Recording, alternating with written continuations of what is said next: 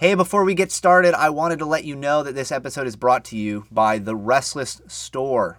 If you haven't already, you can go to therestlesspodcast.com and click on the store tab to find all of the Restless swag you have wanted, with more being added all the time. You've heard us mention shirt ideas on the show, and now you can own them. Restless logo shirt, Women Need Pastors too, Ecclesiology Matters, and now available for the very first time, the Nuance shirt.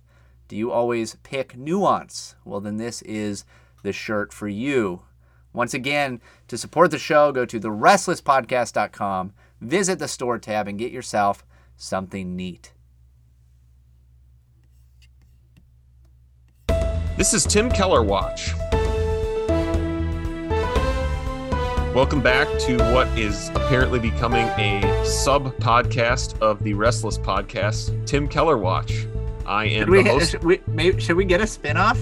We probably should at this point with how frequently we'll be doing this segment, Pastor Michael. I am the host of Tim Keller Watch, Matt, joined by the pastor of Tim Keller Watch, Pastor Michael. We normally are doing the Restless podcast, but we are here once again doing Tim Keller Watch.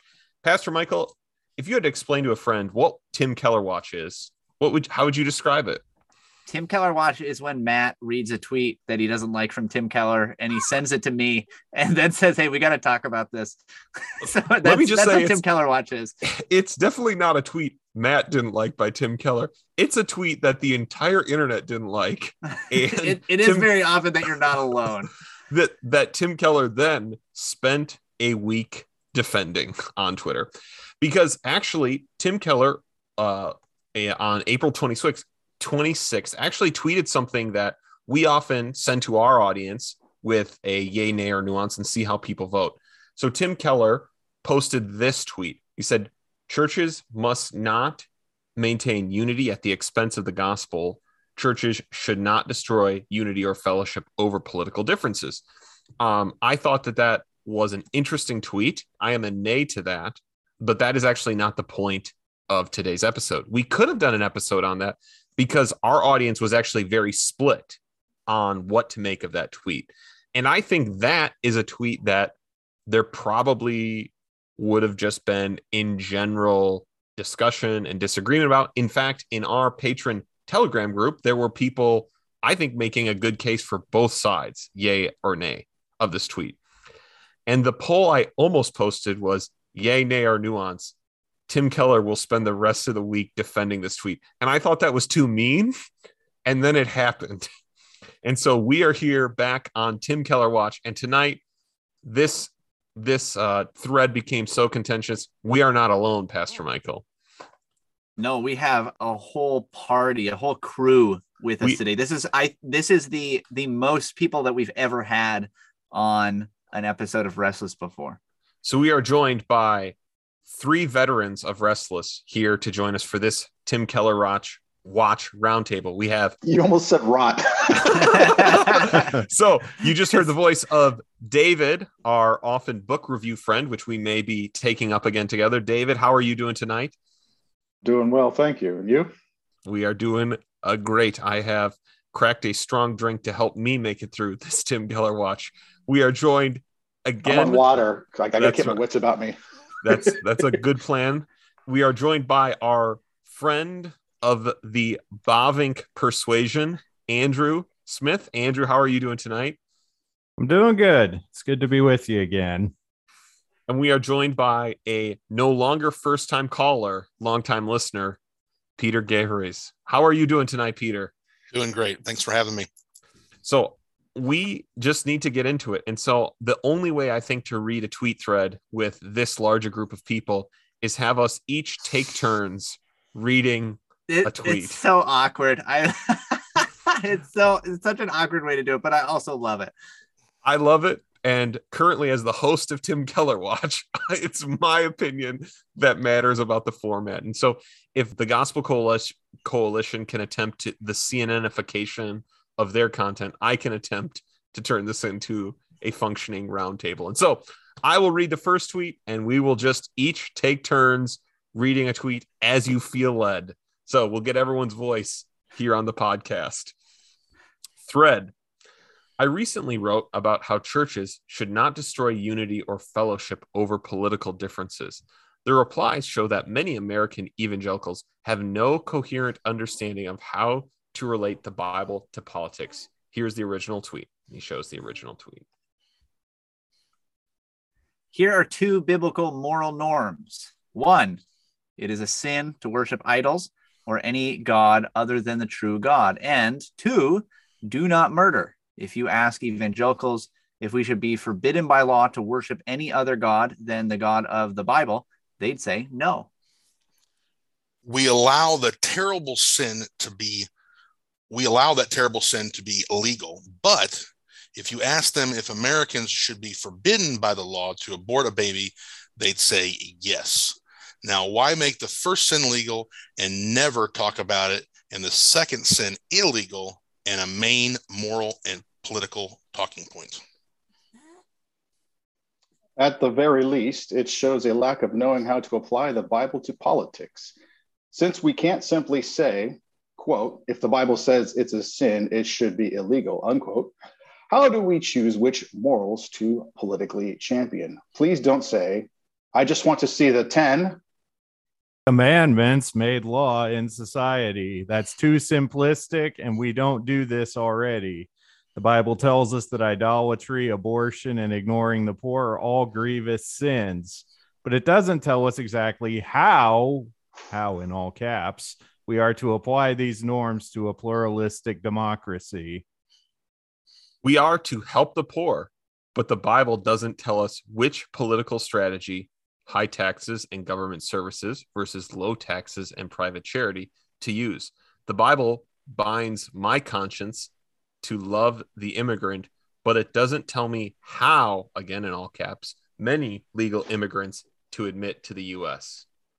Every year.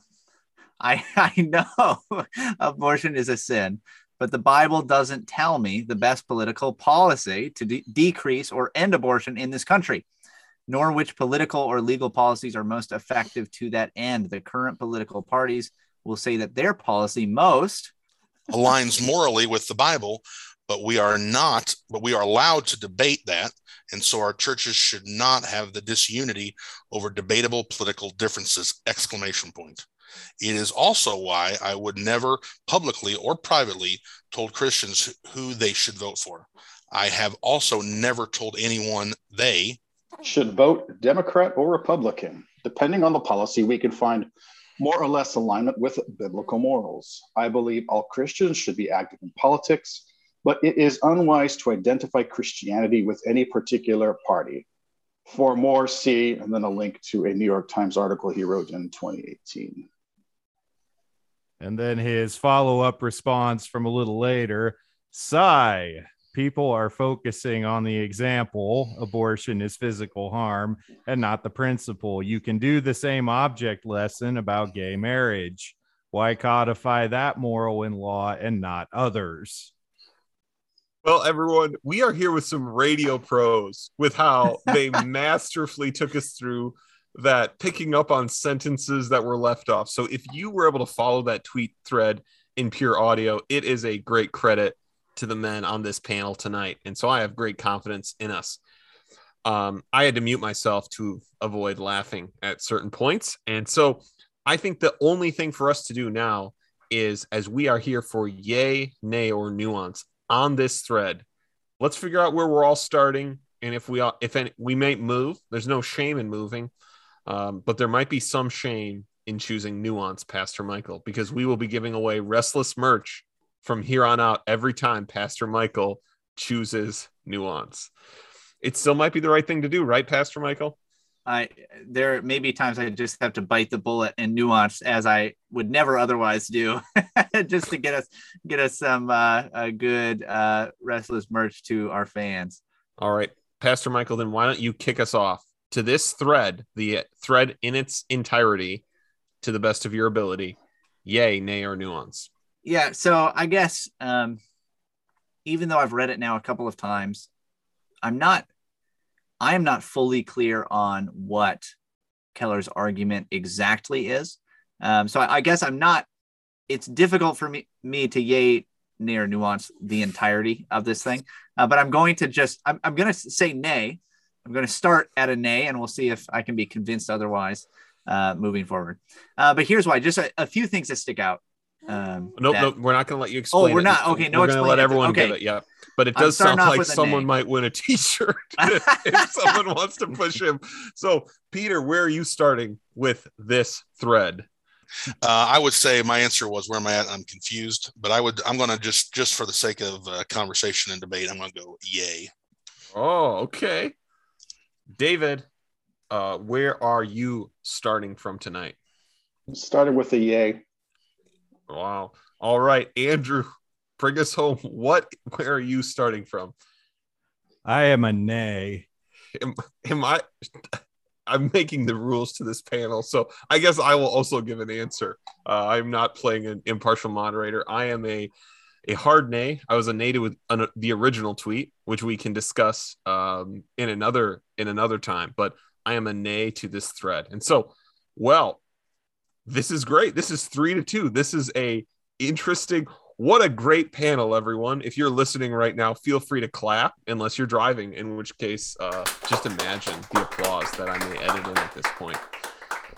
All right, let's hear from our two yays. We will we will let the minority begin. Um, David, why don't you start and then we'll go to you, Peter. Um, so uh, when he when he posted the original, I do have to confess the the original one was so vague. My inclination was nay. Uh, I do think he clarified enough what he was getting at to give it a yay. Um, and the, Great. the it, it largely revolves around how he's defining the word politics, and he seems Mhm. to define politics in terms of the uh, pra- the, the pragmatic um, um, use, or sorry, the, the pragmatic um, decisions making uh, how one should go about achieving a political end, and if one should uh, try to achieve a particular political end on an issue. Um, and I, because I picked up on the pragmatic, that's where I say uh, yes. Those pragmatic differences should not be divided over. I do have to emphasize that when he says that uh, we can't divide over the expense of the gospel, I, I also think he was a bit more expansive. That's going to include theology, Christology, soteriology, a few other things, and that we should not divide over. Right. Um, so there you go. All right, Peter, uh, do you want to? I mean, you're welcome to add to that or or agree with that in substance if there's if. But is there anything you'd want to add or what I would agree. you, Yuri? Yeah. Yeah, I would agree. Uh, I, I I think what he's trying to trying to do is is state that politics is a very messy business, Mhm. and it is it is a very challenging for a, a pastor or someone who is takes some fairly absolutist views on some very important topics to weigh into that space and do so uh, cleanly. And so I, I think that's what he's trying to trying to navigate there, and he's defer, and he's going to be deferring to um, you know deferring to Christian liberty a little bit on on some of those issues. I think that that that term is is is way too wide often in these debates, but I certainly think it's got a place. And so that's why it's that's why I said yay is that he's he's trying to do that. Ultimately, though, I, I think it's there's always going to be a problem when when you're when you're taking not Christians, but a Christian who is a herald of the gospel and asking him to make political judgments. That is always going to be difficult. Yeah, yeah. I I think what's it's what's funny about this uh, situation is David's mentioning that um, he was a yay to the original tweet because of what he suspected Tim Keller was saying. I was a I was, nay. I was I was a nay on the original. oh no, a nay, and he clarified it enough. Sorry, Yeah. because of what I suspected, I was a nay, and then as he clarified it, I went. I didn't think I, I didn't think I could go further nay, but he's I'm I'm here. So, Michael, uh, why don't you tell us um what what your inclination, where the reasons you were going to share for us that you're starting with nay on this thread. Yeah. So, I mean, I guess, yeah, I'm to do everything I can to keep me myself out of nuance um, and go as hard as I can. Uh, but, well, I probably won't do that.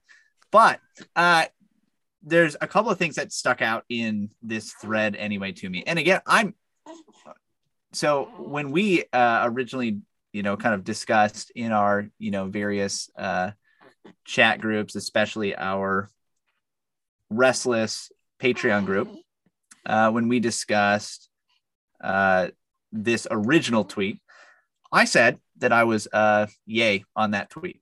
Um, and specifically then like, but I want to, you know, define uh, his, I want to define what political difference are, what, what that means. Um, and uh, it's going to probably look different than what I think Tim Keller means.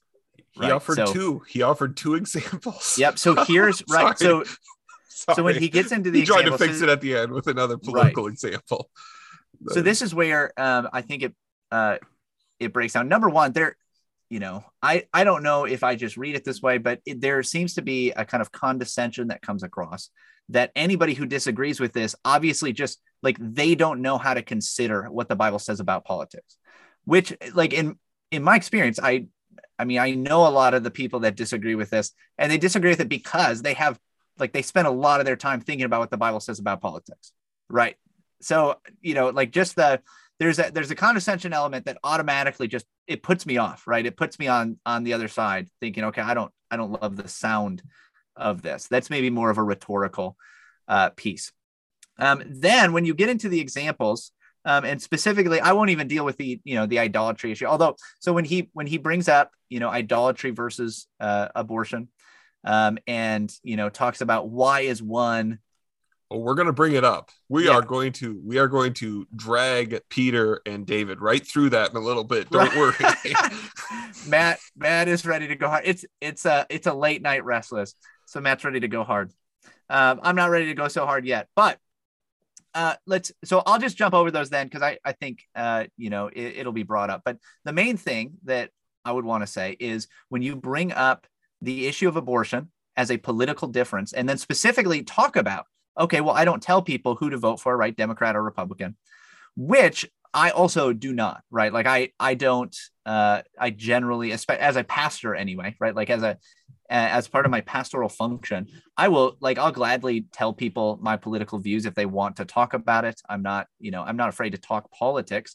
I enjoy talking politics even, uh, but I'm not going to stand in the pulpit and say that you know for this particular politician is who you need to vote for or this particular politician is who you should never vote for under any circumstance um, however there there does come a line that i'm willing to cross when it comes to something like abortion which i would not put in the area of you know uh, a political concern or a political difference right this is a this is a, a, a wholly another matter um, because we're dealing with uh, the actual life of our neighbor.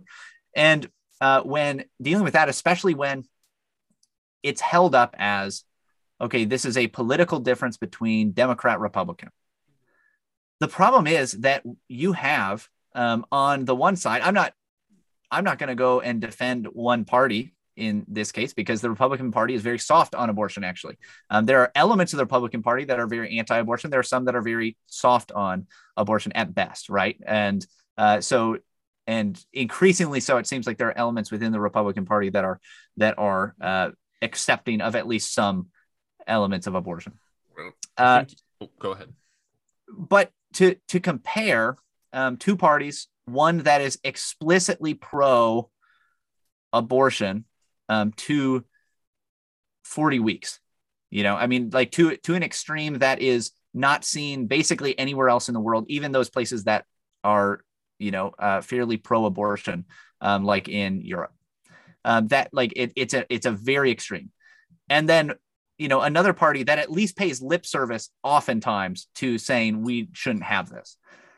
Those it's just not you know the same thing. Now you know again i'm not here to defend one party over the other necessarily. I just think when you are trying to um, make the point that we should not be dividing over political differences um, this is this is not uh, an area this is maybe an area where you know if you go back uh, a few decades the country is a lot closer on the Mm. the different parties the different people you might vote for they they're a lot closer on the moral issues Um, whereas we're in a time when those moral issues are actually massive dividing markers, not necessarily along party lines, but definitely along different kinds of political lines. And so Mhm. that's why I just I, I have to say Nate because I think that uh, overall Hmm. um, the way that he is pushing forward and arguing is is problematic. We're going to be have to be careful when we go to that panelist to make sure all the other especially the yay panelists get a get equal time here. I think you bring up one of the the valid points. That i think both david peter and perhaps tim keller at his best are trying to get at is that we actually don't want a partisan church right? We don't want to we don't want a partisan church. And that there would be there is a place and i'm, I'm saying this as someone i'm trying to agree um, there is a place for differing political solutions that are not that we don't want to like we don't want to sever the church over but again I- I, I'm I'm in large agreement Yeah. So when when you say you agree dividing over differences, and uh, are you defining that in terms of churches should divide with churches, congregations should be pushed out of presbyteries, people should essentially be asked to leave or should be encouraged to leave? At, at what level is, are you saying yeah I, th- I think division? I think that um I think that there are political actions you can take that would make you a viable candidate for church discipline if unrepentant on whatever level that would be appropriate. And so there is a for the purity and unity of the church that that is a that should be on the table. That would be that would be where I'm going um, with when I say that. Now, so uh, no one thinks I'm crazy. No one at our church. I've never asked anyone at our church who they vote for. I've never asked like I you know I'm not out searching for anything. Um and and we can bring up those kinds of pragmatics uh of what that might actually look like later. But Andrew, tell us about your nay before I scare you off the nay. Um Yeah, I'm a nay. Um, I'm I'm a solid nay. I'm I'm not scared. Um, I I approach it, I think, from something a little more fundamental, even beyond just looking at like the particular American political implications of this statement.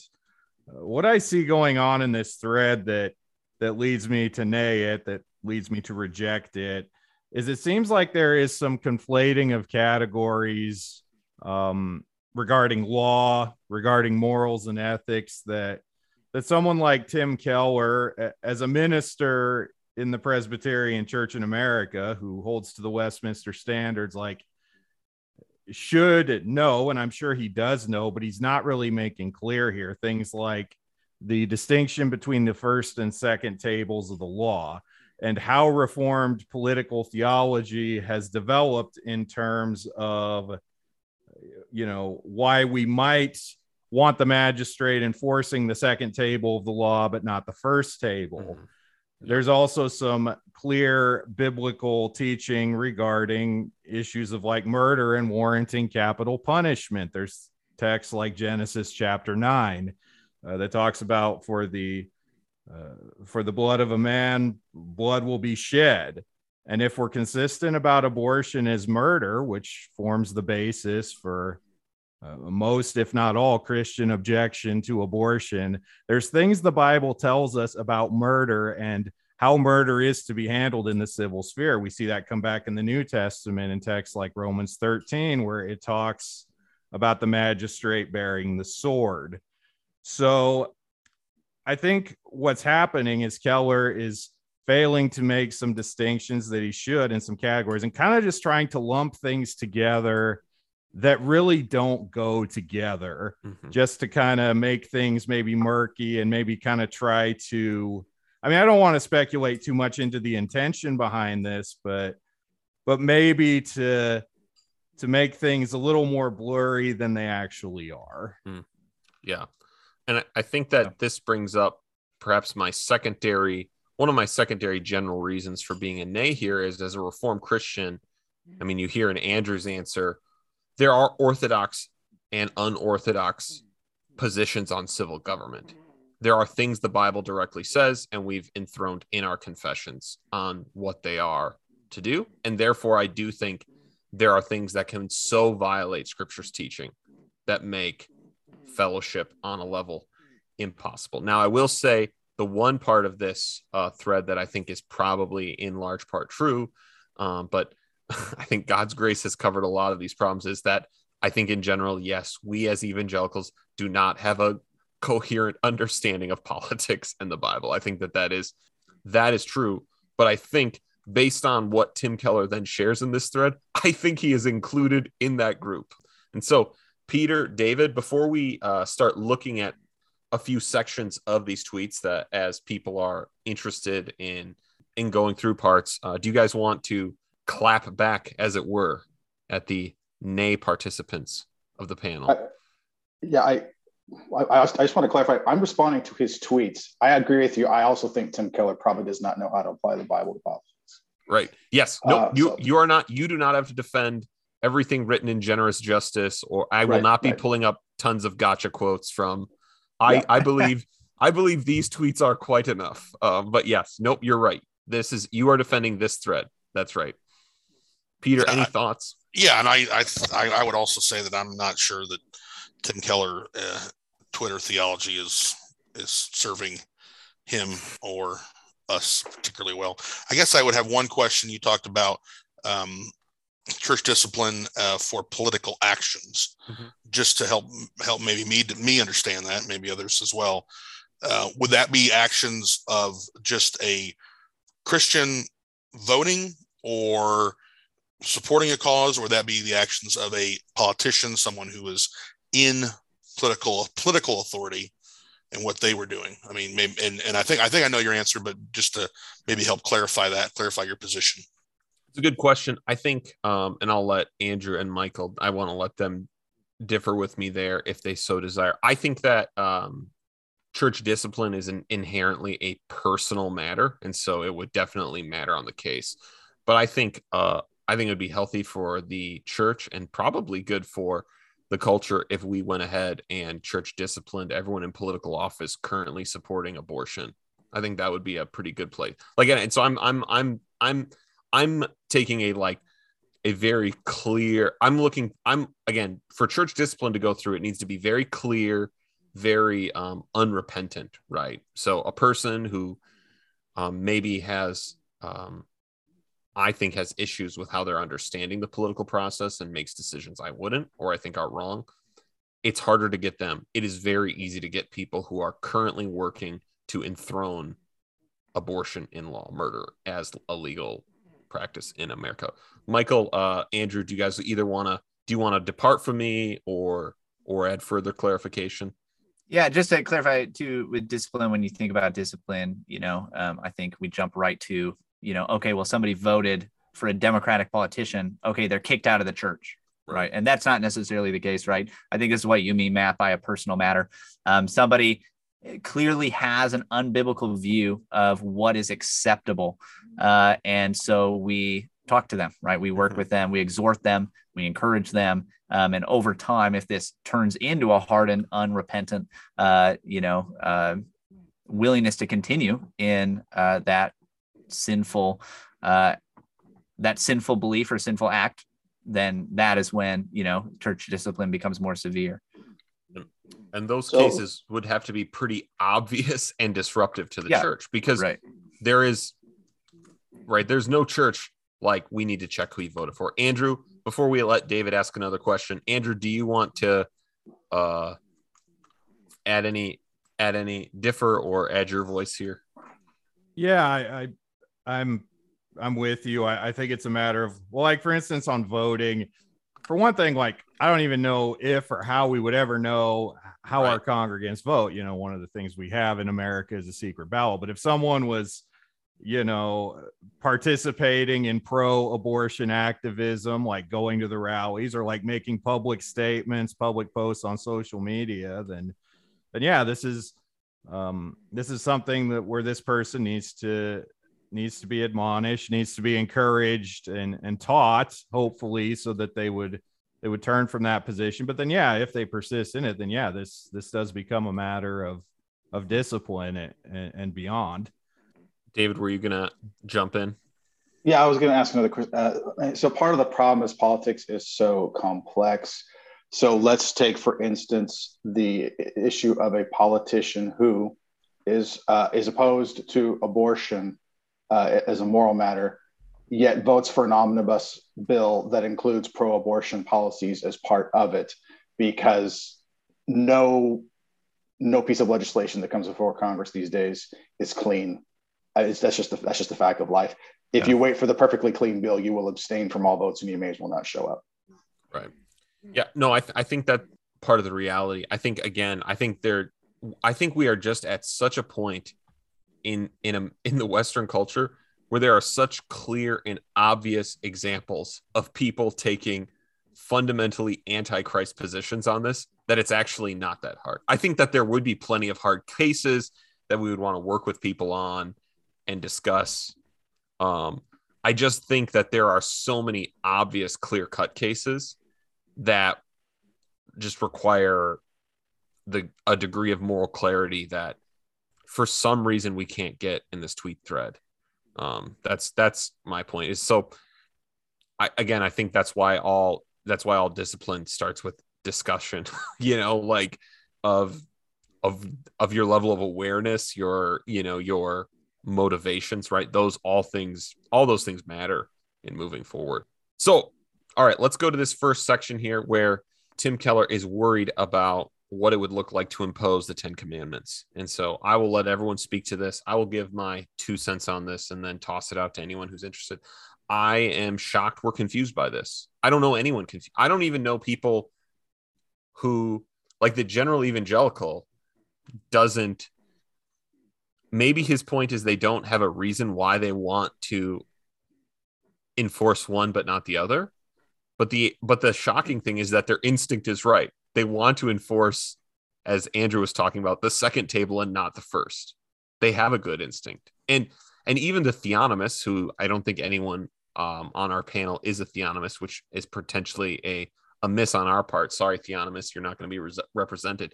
Even theonomists, who I think are confused about these things of the role of the state, they still understand there's a difference between sins and crimes. I mean, it's just such a it's a category that we what the civil magistrate has been given to to enforce and what they haven't been given to enforce is is not something that is i really think at issue. I don't know. I'll let everyone else speak to this. Yeah i, I think you picked the wrong two examples because you can easily cleave that along the first and second table uh, division. It would have been better for him to argue adultery and murder because adultery is not legal. I don't think any evangelicals have much stomach for making it illegal. It's clearly a second table issue. It clearly causes social harm. It clearly uh, leads to all kinds of bad outcomes. Um, uh, it's clearly in the civil sphere. It's not a purely church oriented thing. He should have went with that one. I think that would have made his argument stronger. And and I will say I think that's because here's the problem. I think he's saying what he means, right? This is part of the problem. I do think your argument is stronger, David, without a doubt it's at least draws a much better question. The problem is, is this is why I'm I, I've been I was I'm losing my mind over this thread is I think he's saying what he means, right? These that this well, we have to have room. There has to be latitude for these things in the church. That's this is why I'm losing my mind. But let me again, sorry. I'll go back to moderating this thing. And uh, Andrew, you're, you're like just you're excited. Yeah. yeah. It, well, I would I would think even if he did use adultery as an example, like as far as well, nobody really wants to make adultery illegal. Well, something we have to reckon with is that until fairly recent history, in most places, adultery was illegal. Mm-hmm. Uh, if my memory serves me correctly, this wasn't really not a thing until the 20th century. And I don't think it would be a problem if we were to go that way again as a society to have laws, to have crimes and punishments based on adultery. Um, I think more the problem with adultery is just the, you could almost say the seared conscience of our society, how it's become so desensitized to adultery that it thinks it's something that doesn't need to be or even shouldn't be viewed on that level. I'm not so sure the problem is with wanting to legislate those things so much as it reflects on where we're at as a society. And, and ironically, I think I'm very consistent in saying neither should be tolerated in the church. Right? Promotion and, you know, either should be pro- uh, tolerated in the church, regardless of what happens in the wider culture. But David or Peter, do you guys want to uh, talk further about these this this section of the thread? Picking up on what Andrew said, I think it was um, Breitbart that said that politics is downstream of culture. Hmm. And so, you know, the secret conscience of our culture is a much bigger, you know, a much bigger issue than than the than some of these political political matters. Hmm. Um, and that we're, we're we're our politics is in such a state because our culture is in such a state. Hmm. Yeah. But I think for Christians too, it's also important to keep in mind that our politics are downstream from our biblical ethics and you know what do we believe that scripture teaches about these things and i know some try to separate them some try to sever them um, you know there's teachings and doctrines that try to try to d- drive a wedge between what we believe personally and ethics and uh, and what we believe in politics you know i'm a Bavinck guy and i like sphere sovereignty and those kind of things so i I don't think they can be so neatly separated.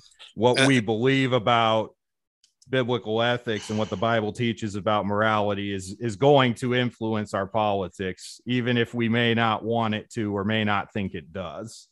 And I completely agree. I think the problem that our political leadership has, if they are, you know, convicted by their Christian uh, beliefs, is that they can't stay in the political sphere for that long.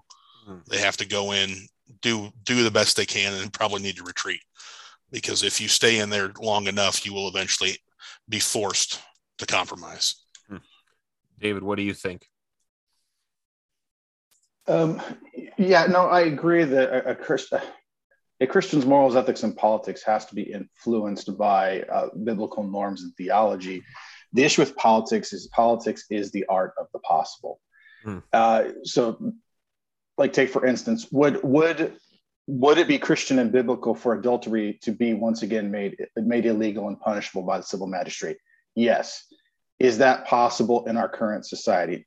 There's just no way, never going to happen. Um, and so you have to, as a, when you're dealing with politics, you, you, okay, what is possible to be done? What mm. what can be done? Uh, you know, take for instance um, on our uh, Telegram thread, uh, I think I annoyed everybody by being the pessimist on the current Roe v. Wade thing. Mm-hmm. Uh, people pointed out to me, well, you know, the you know, it seems to be possible at this point to to um, overturn Roe, and and I concede the point. My issue is is that after that, what what is now possible? Is it is it actually possible to push that towards an actual reduction in abortions? And I just see too many ways for that to not happen. Mm. I, I, don't have a lot of optimism in our society that that will actually happen. Um, but like you know, like people point out, you know, it is possible to do one. Um, but you know, again, can can you actually bring it all the way to the end goal of making abortion uh, either non-existent or or maybe extraordinarily rare? You know, there's you know this people generally have extreme cases in which they're going to say, okay, well, you know, we'll make exceptions here. Um, um, you like to, uh, take for instance Britain. I, I, heard British people discussing this, and and they just kind of chuckled and they said, "Well, this isn't even a, like this isn't even an issue here. It's not even up for debate. How, how you know? So if a British Christian wants to be anti-abortion, not even a possibility for them given given their circumstances. That's what you have to deal with the politics. Yes, you have your ideals. How, what what of that is possible to be made into reality? Yeah and I think that is a good point, which I think is kind of the heart at the kind of next segment of his tweets that I will I will interact with there. But I do want to give it give Pastor Michael and and Warren another chance to weigh in um, on these yes. issues. If, yes, you can uh, hear you wanna, Warren. You can hear if, him in the background. Um, he's very, he's pretty the, worked up about this. Yeah, if you either want to weigh in on the first um, grouping of tweets or just the conversation as we've been having it. I guess I don't really know what the first grouping exactly is, but based on, I mean, with the conversation that we've been having, this is where Um, you know, I'm I'm not ready to nuance it because I still think that that Keller there there's a a fundamental weakness um, at the level of you know uh, we should not divide over politics. I think there are obviously times when we should. We've talked about that a little bit, um, but to the point of like political pragmatism, right? He, I think, this is I, I think it's a confused thread because I think he shifts a little bit, or at least you know shows that you know what he's been saying isn't quite exactly um, at least how it reads.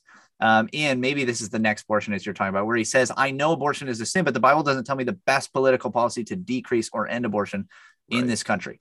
Yep. Um, and and that is right, like that is true, like that is a true fact. Um, you know, we can agree that abortion is wrong. We can agree it's murder. We can agree that like there are things that the Bible says about murder and that we could apply in some way today um, to our governmental policies. Um, however, the exact right, like, you know, vote for this politician uh, because this is going to lead to the most effective, you know, way of ending this. That's not, you know, prescribed uh, in the scripture. And so there's something true about that. For somebody like Keller living in New York, where like you like it's not like you're going to get a conservative christian political candidate in office you know? And so somebody like that you know this has come up in the past that keller's a registered democrat and he said well like if i'm not a democrat i can't like i can't influence anything right? Like i can't i can't choose the lesser of two evils when it comes to these democrats. And uh, i don't know how i feel about that exactly but at least I at least understand that to a certain extent. Mm-hmm. And, and so I think this, I think it, this is the next section of his thread that I think gets at um, David's point, which I, I think again, there, there is a real, there is, there is real truth to um, the inherent, there is an inherent level of pragmatism required in politic politics because fa- what faithful, a faithful Christian would look like. Um, you know, I'm just thinking even about our Telegram group in New York City, in Wisconsin, in Texas. I mean, we can go overseas to Australia. Um, you know, friends in in countries where uh, Christians are persecuted minorities, of course, are not are not the same, and they're and they shouldn't be. You know, and so right, even when he is asking this question of, I don't know what the best way to decrease abortion in America is.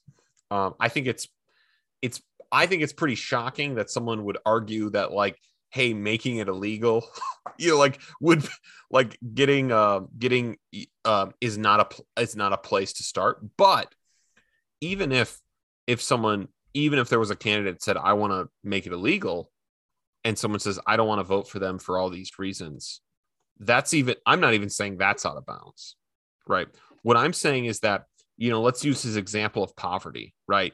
We're not given a specific political strategy to help the poor, right? Let's let's take that for granted. Well, I actually think the differences in a lot of the American political discourse, at least on a popular level, I hope not in the church, is one party is saying um, we have this specific, you know, maybe you know we think individuals individually should help the poor and it would be like if the other party was saying, actually, we have a great solution for homelessness. We should just kill all the homeless people. Like this, I think this is the stark differences we're talking about. I don't think we're talking about like who's going to run the food pantry best, who's got the best tax system. I think we're saying, I'm going to eliminate poverty through murder. And actually, I don't even think that's a hypothetical. I think that's literally what we are trying to do with abortion. I think that is in large part how that is couched. And so this is this is what I mean when I say just because something is done in the political sphere doesn't mean I can't call it out as a fundamentally sinful um, Christian position. And I think the same thing actually, ironically, is about uh, Obergefell and marriage, which is his secondary um, attempt to save to save the principle, which apparently was so good that his example just happened to be um so bad. But that that's where I'm at with this, and I will um I will now shut it up. I will now shut up because I think that's mostly the good points if I have any to bring to this issue. So let's throw it to the to the yays. We can throw it to Peter or David to respond or talk through this this second half here. You're up, Peter. Oh, great. You know, uh, it, yeah, I, I guess I'll just go back to what I've what I've said previously. This is this is such a challenging medium in these tweets to try to convey some of this, and I just I just don't think it holds up. You know, it it it it just doesn't it doesn't work. I I I believe in his pastoral heart what he's trying to say, and so I'm I'm, I'm going to give him credit for that. But um, and that's why I said yay. But the the outworking of this is just not is just not working. And and I want my the question I keep coming to on some of these these Tim Keller tweets, which we talk about all the time, is is what are we what is he trying to accomplish here? Mm-hmm. What is the the the goal of this? If it's trying to be relevant on Twitter, that's that's a really poor goal for someone uh, with such a distinguished career as he has had and distinguished pastorate. And if it's if it's and, and as this I I believe there's either some someone that's helping him or you know someone that's trying to make him an influencer and it's just just it's not going to work. It's not working. Pastor keller peter and everyone loves you. And, doesn't think doesn't think twitter's working out. David do you want to add to that? Yeah so it always swirls back to abortion. Uh, honestly i think part of the problems that, that christians have with politics is that they've been so focused on abortion to the exclusion of everything else. Like there there is no christian thought or position on almost any other uh, any other economic or political issue that i can think of. That deals us a very very severely limited hand uh, in terms of negotiation in terms of worldview in terms of uh, ability to operate whatever and and i'm, I'm going to be like one of the things that i've come to the conclusion to is even christian position on abortion tends to be morally muddled so give you a quick example. So you you you say the best way to make abortion stop is to make it illegal. So question. Or at least that's a part that sh- okay, that, okay. that should be a clear part of the solution. Yep. Should everybody has agreed on on the religious right that those who cause abortions should be punished. Do you also assert that any woman who procures an abortion should also be punished? Yep, I would. Okay. And I know the religious right is not. Uh, they they are uniformly against that.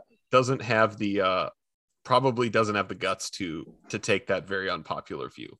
Correct. And if you actually, would also, yeah, yeah. yeah. Oh, so that, I mean, ahead, that's Andrew. that's your problem. That's a problem. Not your problem. That is a problem. Go ahead, Andrew. What were you going to say? Um, I, I would also affirm that because I mean I think if we are morally consistent at the very least, I mean it would be something akin to procuring a murder for hire and should be treated as such. Right. Yeah. I because I, I, I again I think the point I'm trying to come back to, and maybe this is what um you guys can talk me out of if if you can talk me out of it is I think the question we're dealing with in so much of politics, and this is part of the problem with American life of how political it's become. The question is not how to handle evil, right? Like we can debate there's a health right the healthy debate you want to have david is how to handle evil matt you need to be realistic about how we handle these things and i think that is a 100 even if you're pes- even if you're the pessimist that is at least a 100% useful pursuit right? And um and peter you're taking it from more of a pastoral angle but again that is something that is done in in the real world. But I think on on at this point, so much of American politics, the debate is not how to handle evil. The debate is what do we call evil, right? That's that's where I'm like, that is where I'm that is where I see these clear lines. It's not in it's not in the well, what would the laws about adultery really be if we were going to to uphold a Christian ethical standard in our society? I don't know, but but that's that would be a political question. And if people in my church were disagreeing over that, I would go, well, okay. I mean, cool it, everybody. I, you know, I would probably have this. I would probably go to the other side on this, but I I just don't I don't think that's where we are. Um, and I think that Tim Keller forged a path of unity that I potentially I think is just no longer relevant. That does not take for account where where we are. So yeah, and I think so. What I want to do is, you know, uh, maybe just add one more step to is it's come up a couple times. Like what exact like what is he doing? You know, that's kind of what we come to a lot with some of these tweets. Like what's going on? What's he doing? And um, you can like obviously his first tweet seems to be hey i want people to be unified in the church but the overall tenor of what he's doing you know he's it is you know being what i said it's it's very condescending toward those who disagree with him right they can't they must not have any kind of worked out understanding of politics um, and that might be true on some but the fact that you come at it um, with that kind of condescension makes me think you're not actually here for unity. So then what are you here for? I think he's here to cover for those who have a bad conscience because they are actively supporting people that are doing grievously evil things in our country. I really do. Like that's what I think is going on. Now, I don't know that like I don't think that he's consciously maybe like saying, "Yep, that's what I'm trying to do." I just think that that is the that's at least the like, you know, uh kind of meta level of what's going on here. I think that's what's I think that's what's happening. Um, and I would understand the pressure of doing that maybe if I was in a, a different place with a different kind of church um, where like you, everybody who comes through the doors is just surrounded by this stuff all the time. Um, you know, as far as, you know, uh, the kind of wildly pro abortion uh, kinds of activities that you might find in a place like New York City but that's that's what I think it's coming down to, which again would necessarily lead me to a nay. I, and I think what I would have to be talked out of for my view is is that I'm that I'm applying that I'm applying something to the church that shouldn't be applied to the church rather than a, uh, that I've created a good program for um, um, political action in the United States because I, I I I do not I do not confess to think I I can do that very well. I you know I do not have a expertise or or the aspersions to think that um, I could uh, you know had as great an impact on the pro life cause as Donald Trump did. So there's my uh, there's my joke of the night for everybody, just to. Um, but okay, why don't we throw this back to David and Peter on this issue, and then we will just we'll go back around. I'm not, I'm not going to join in this one. Well, I'll join in where with where I am, and we can uh, give our closing our closing pitch.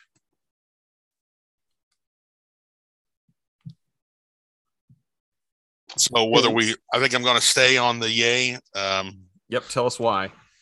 Let's stay on the yay because I'm just out of uh, Christian Brotherhood for our brother Tim uh, uh, Tim Keller that he is um, he is trying to uh, maintain the unity uh, of the church, which is an admirable thing. And so while it may be somewhat clumsy uh, and may be uh, ultimately impossible, given some of the some of the issues that he chose to try to forge that unity, that uh, at the end of the day, it's it's worth trying. David, what do you want to where where do you want to leave it? You can go further. You can say you can bring up new things, or you can go further. Whatever you would like here. Yeah, so uh, I'll make it a little personal, and, and, it's kind of why I'm sticking with Yay as well. So I've been following politics since 1991, okay, and have been um, for the first half of that, I was uh, a fairly standard issue Republican conservative. Um, I'm politically homeless now, ever since about 2006. Um, now, w- one of the things that I've discovered is that all, a lot of the things that I thought I knew how, how the world actually works and, and what politicians were actually saying and how, how power actually operates have been, in my mind, completely debunked and completely uh, uh, negated. Okay. So um, I'm very, very um, uh, not pessimistic, but the amount of the amount of knowledge that that somebody would have to have in order to say definitively I know the politics of the situation. I know what's up, up here. I can I can make a right or wrong decision on the politics, not on doctrine. Okay, we we all agree abortion is wrong. Okay, and that you should not procure one, nor should you cause one. All right, like that's I'm not even that's not even up for debate. Um, but but to say that you have the wisdom, the knowledge, the whatever to say I know exactly what is right in politics, and I therefore can stand as judge over you, requires a level of knowledge that I don't even know is possible. My younger self would have said absolutely that's possible. My older self says, eh, I don't. I, there's so many things I know I don't know, and there's so many things that are no longer uh, what I think there. And I'm not even talking like opinions, you know, things that are that, that, tend to be largely in the realm of fact. Like for that reason, I I I think in a spirit of Christian charity and humility, you you almost have to say you, you have to give people the latitude on on purely political matter on these pragmatic political issues. Hmm. Anyway, I'll leave it at that. Andrew, I, Andrew I'm just gonna. I want to say one Peter. thing real quick because I love what you said, David, and that I think the homelessness. I've, um, I very much like you, younger self, very clear, older on the political side, very homeless. Hmm. But I also believe that as as we grow in our sanctification and the Christian life, that we find ourselves homeless often on many things. Hmm. Andrew Michael, uh, how do you guys? What do you, what's your reaction to to that um, particular perspective? Uh, I think it was kind of it's interesting, especially to like hear David share a little of his personal experience. I've had something of an opposite experience. I used to lean a lot more, uh, you could almost say liberal and progressive on these issues. A lot of the um, things that like Tim Keller is saying and that things are the kind of things I used to say and I used to believe. And I would even used to try to even rationalize things like uh, abortion and, and gay marriage and that kind of thing a long time ago. At the end of the day, like as uh, you know, the spirit, you know, convicted me of what I believed. Um, you know, one of the things of Christianity is a renewing of the mind, and I just realized it wasn't tenable. But another thing too, I, you know, I want to come back to where I started is uh you know, we are, you know, Tim Keller's a Presbyterian minister and he believes scripture and he subscribes a confession. And when we're talking about what unifies us or divides us, these are the lines of unity that we have drawn. Um, I mean, a little different. Like I'm in the URC, we do the three forms of unity, but scripture and confession are what we're unified in. And I think what Keller's doing here falls short of what scripture and confession demands. Now, I'm a little sympathetic to him because New York City, I'm sure, has to be a very difficult place to try to make any kind of faithful witness for Christ just because of the culture and the politics of that place. But we're also living in an age of moral chaos that's taking over. Uh, the I don't think the world is I don't think what the world needs right now is more blurring and more let's push to the side differences. I think the world is crying out for and is desperate for moral courage and moral clarity. And as Christians, we know where that is found.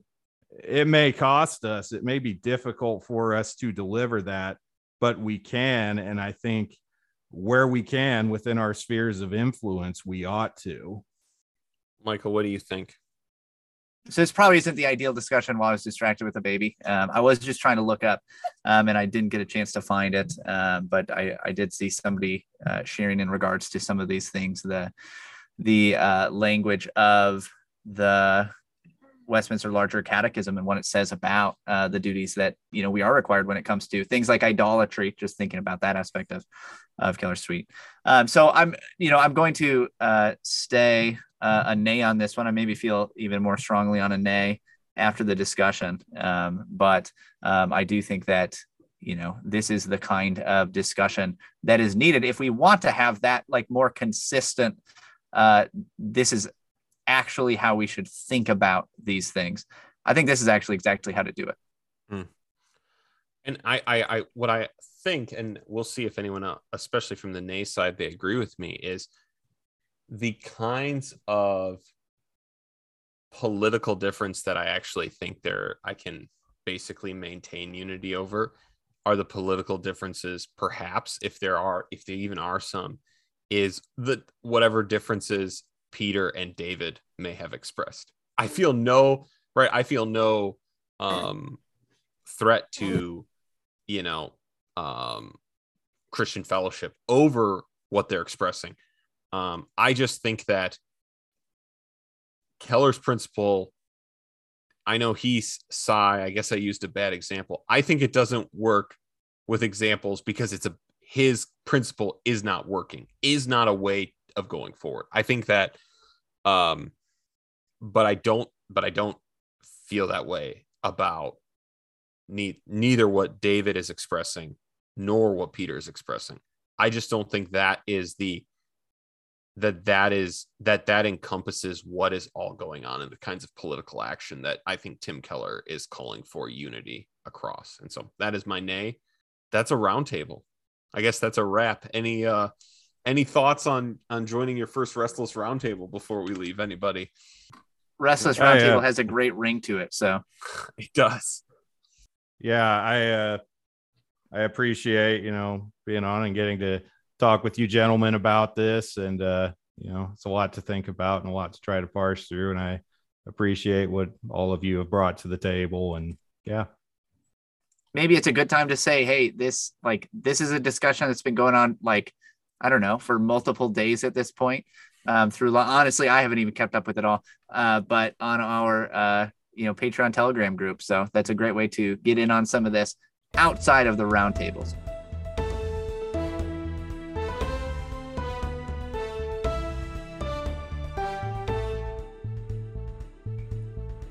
So I'd like to thank everyone for coming. I'm glad we had everyone we have here. Uh, I think it was great. So everyone, stay on Tim Keller watch. I don't imagine this is the last episode that will occur.